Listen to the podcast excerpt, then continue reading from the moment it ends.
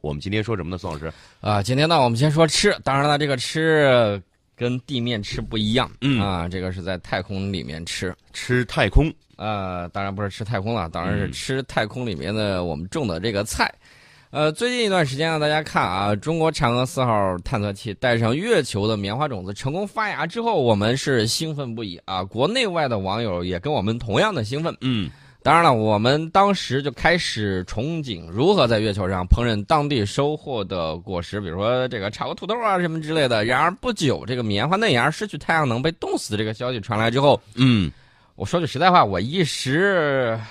也是难以接受的。嗯啊，实际上呢，这只是人类尝试在太空种粮收菜的漫长征途的一小步。那么，随着科技的不断发展，人类已经开始迈向星辰大海。那么，在未来的太空旅行甚至星际移民之中，吃什么是无法回避的问题。在太空中种粮食和蔬菜，肯定那是很好的一个解决方案。啊、此外呢，种粮食、种蔬菜这个植物也是有一个很大的好处的，不光是吃得饱，嗯，还可以调节宇航员的心理，因为他比较孤独，因为他比较寂寞，因为他压力比较大哦啊，风险比较高。他在这个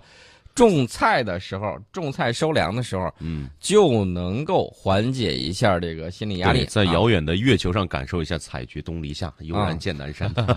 因为在长期生活在这个封闭、孤立、没有这个绿植的小环里。小环境里面嗯会出现各种各样的心理问题，有对植物作伴就会好不少。”，就是感觉有生命力。没错儿，所以嗯呢，这个大家在自己家里头可以种植一些这个绿植啊，嗯调节一下这个身心。种点仙人掌，呃，当然了，在太空里面种植物呢很不容易。对啊，这个我们都知道。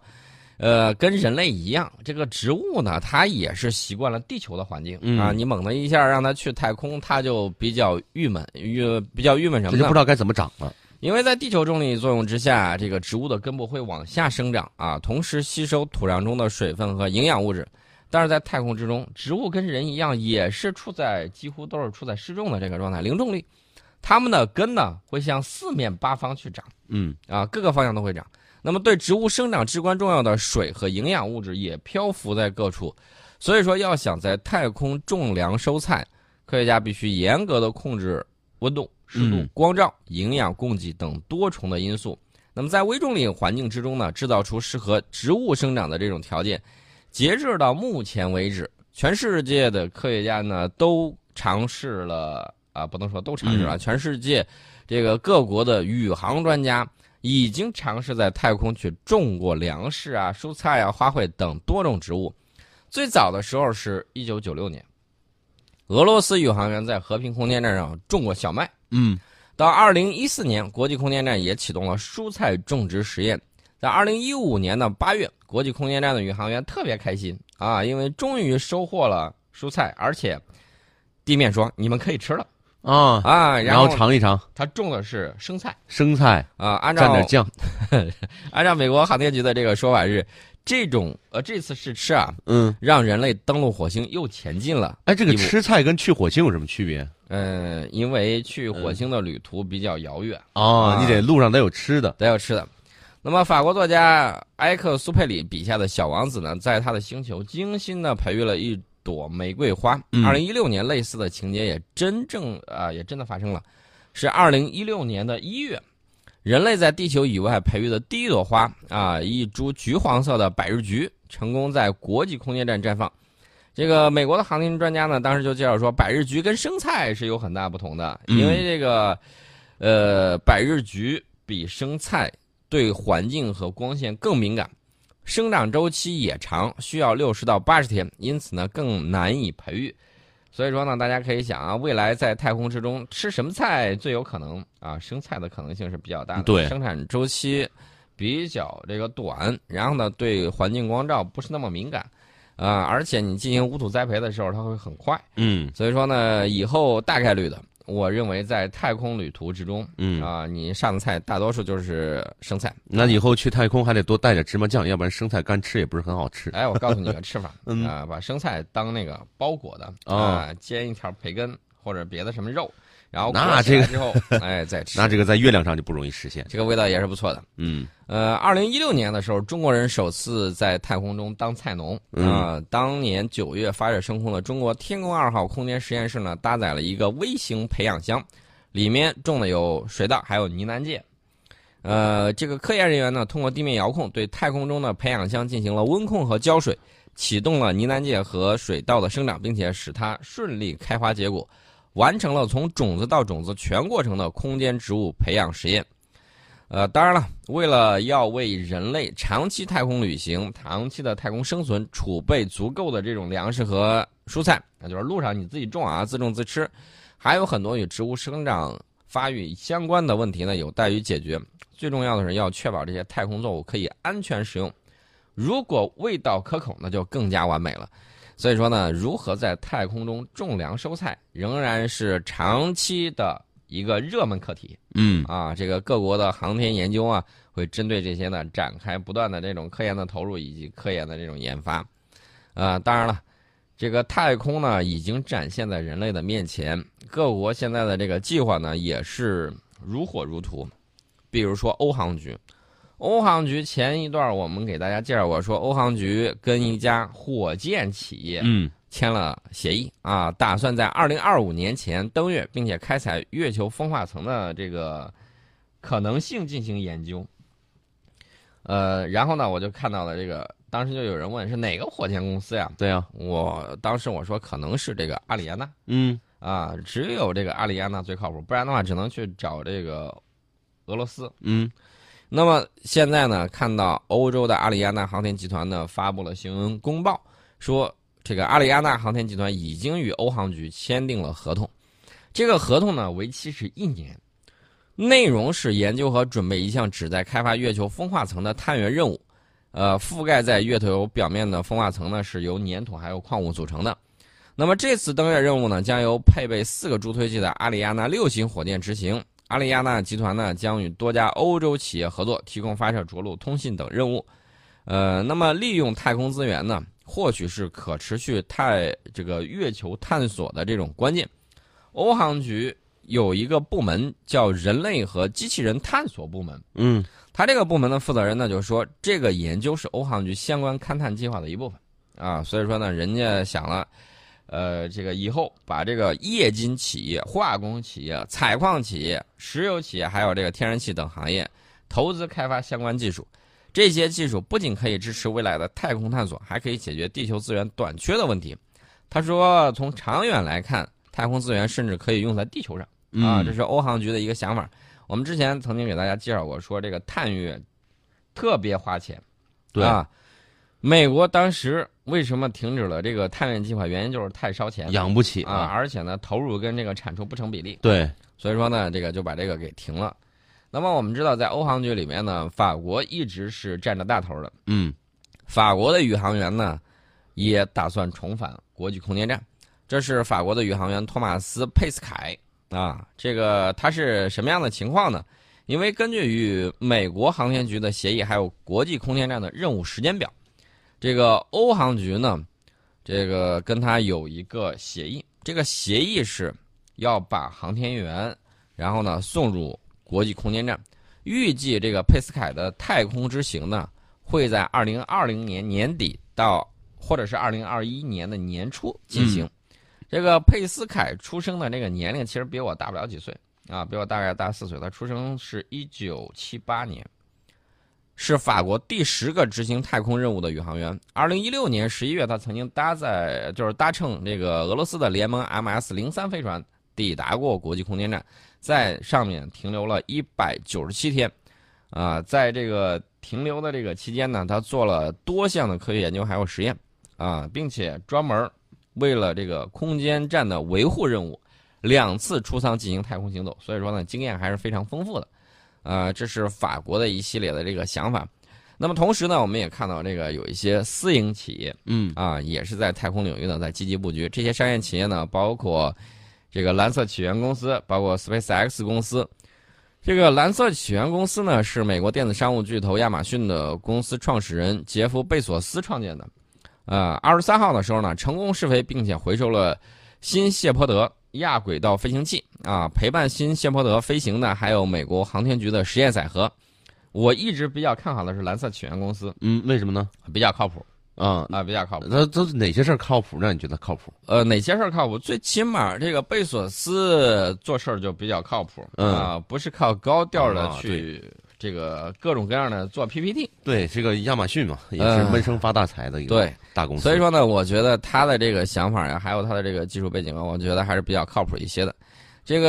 呃蓝色起源公司还拿到了这个美国航天局的有一些这个订单，嗯，呃，所以说呢，我觉得这个这个是啊比较靠谱的，因为你看载荷也可以搭载，然后呢，说明它对它的可靠性还是比较放心的。那么新谢泼德飞到一定高度之后，舰船分离，火箭先行返回，发射之后大概七分钟的时间，一个发动机在接近地面的时候点火，着陆架。着陆有一个支架啊，它展开，然后火箭成功垂直降落在目标着陆场，然后呢，飞船也在降落伞的帮助之下着陆，从发射到着陆，整个任务用了大概是十分钟。它到达的高度其实并不高，一百零七公里，超过了通常定义的地球大气层和外太空间的边界。这个边界是通常定义是多少呢？一百公里一百啊，它一百零三、一百零七。蓝色起源公司的目标就是利用这个飞行器把人送到亚轨道旅行。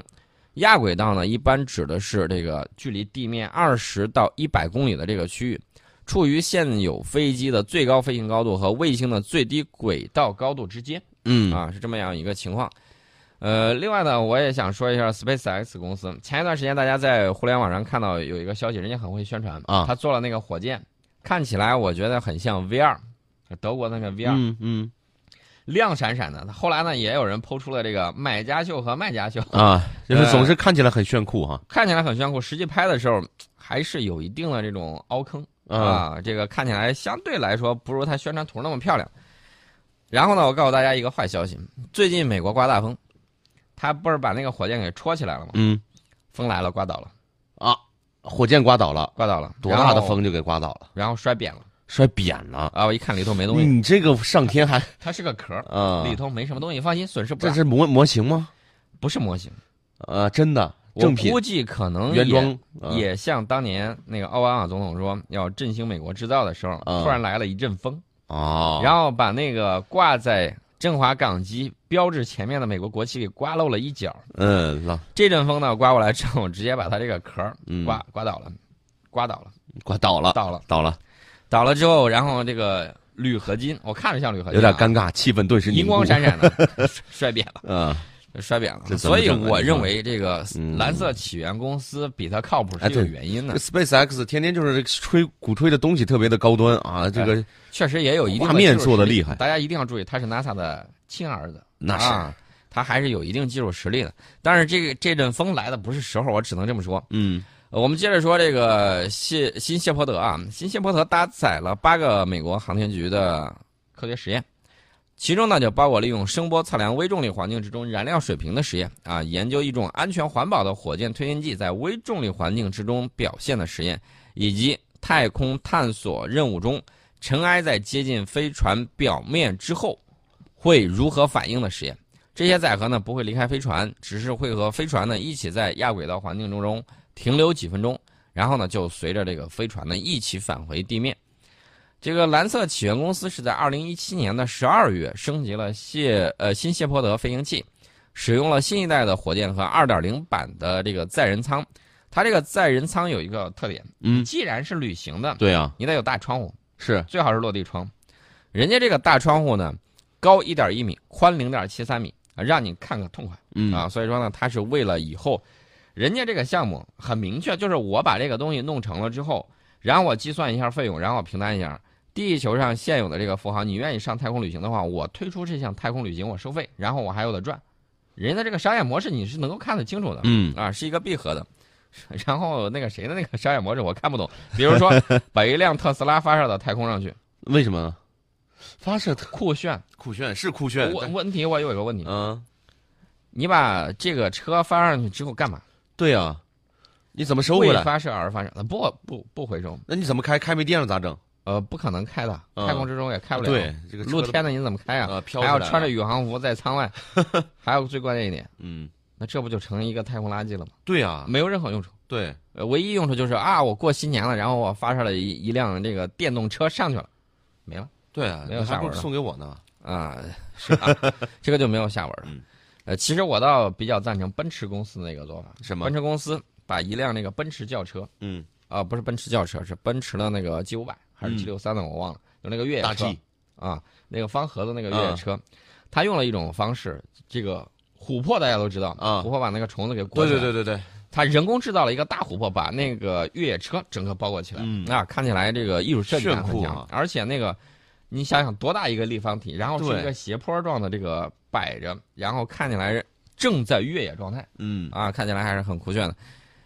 呃，另外，这个太空垃圾以后可是得有人收啊，你不能光扔垃圾不回收，这也不行。对，呃，另外呢，我们还是说这个新谢泼德吧。新谢泼德飞行器呢，已经是第十次执行这个测试飞行任务。此前的这个任务呢，就是这次任务其实原本是打算在去年十二月进行的，然后推迟到现在，主要原因是地面基础设施问题啊嗯推迟了，所以这个速度还是比较快的。我们也希望这个包括中国在内，有更多的这种商业企业能够发展自己的太空旅游项目。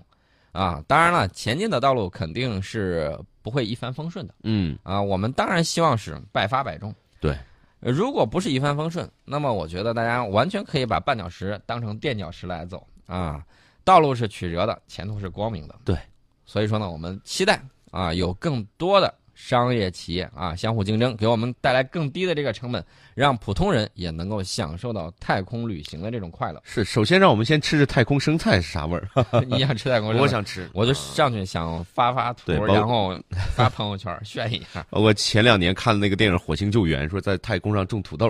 啊，我就想试一 试，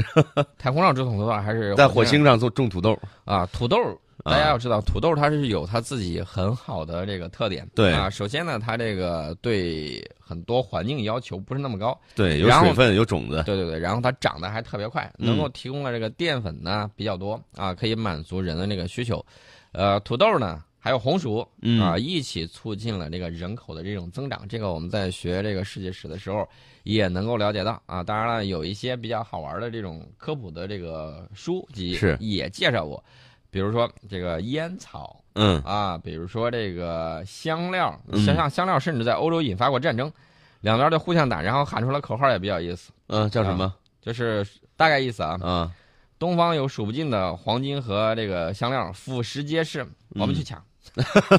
啊，就是这样的那个啊，口号啊，有几次这个搞的什么东征啊什么之类的，就就是为了香料这个来了，嗯，这个情况也是有的。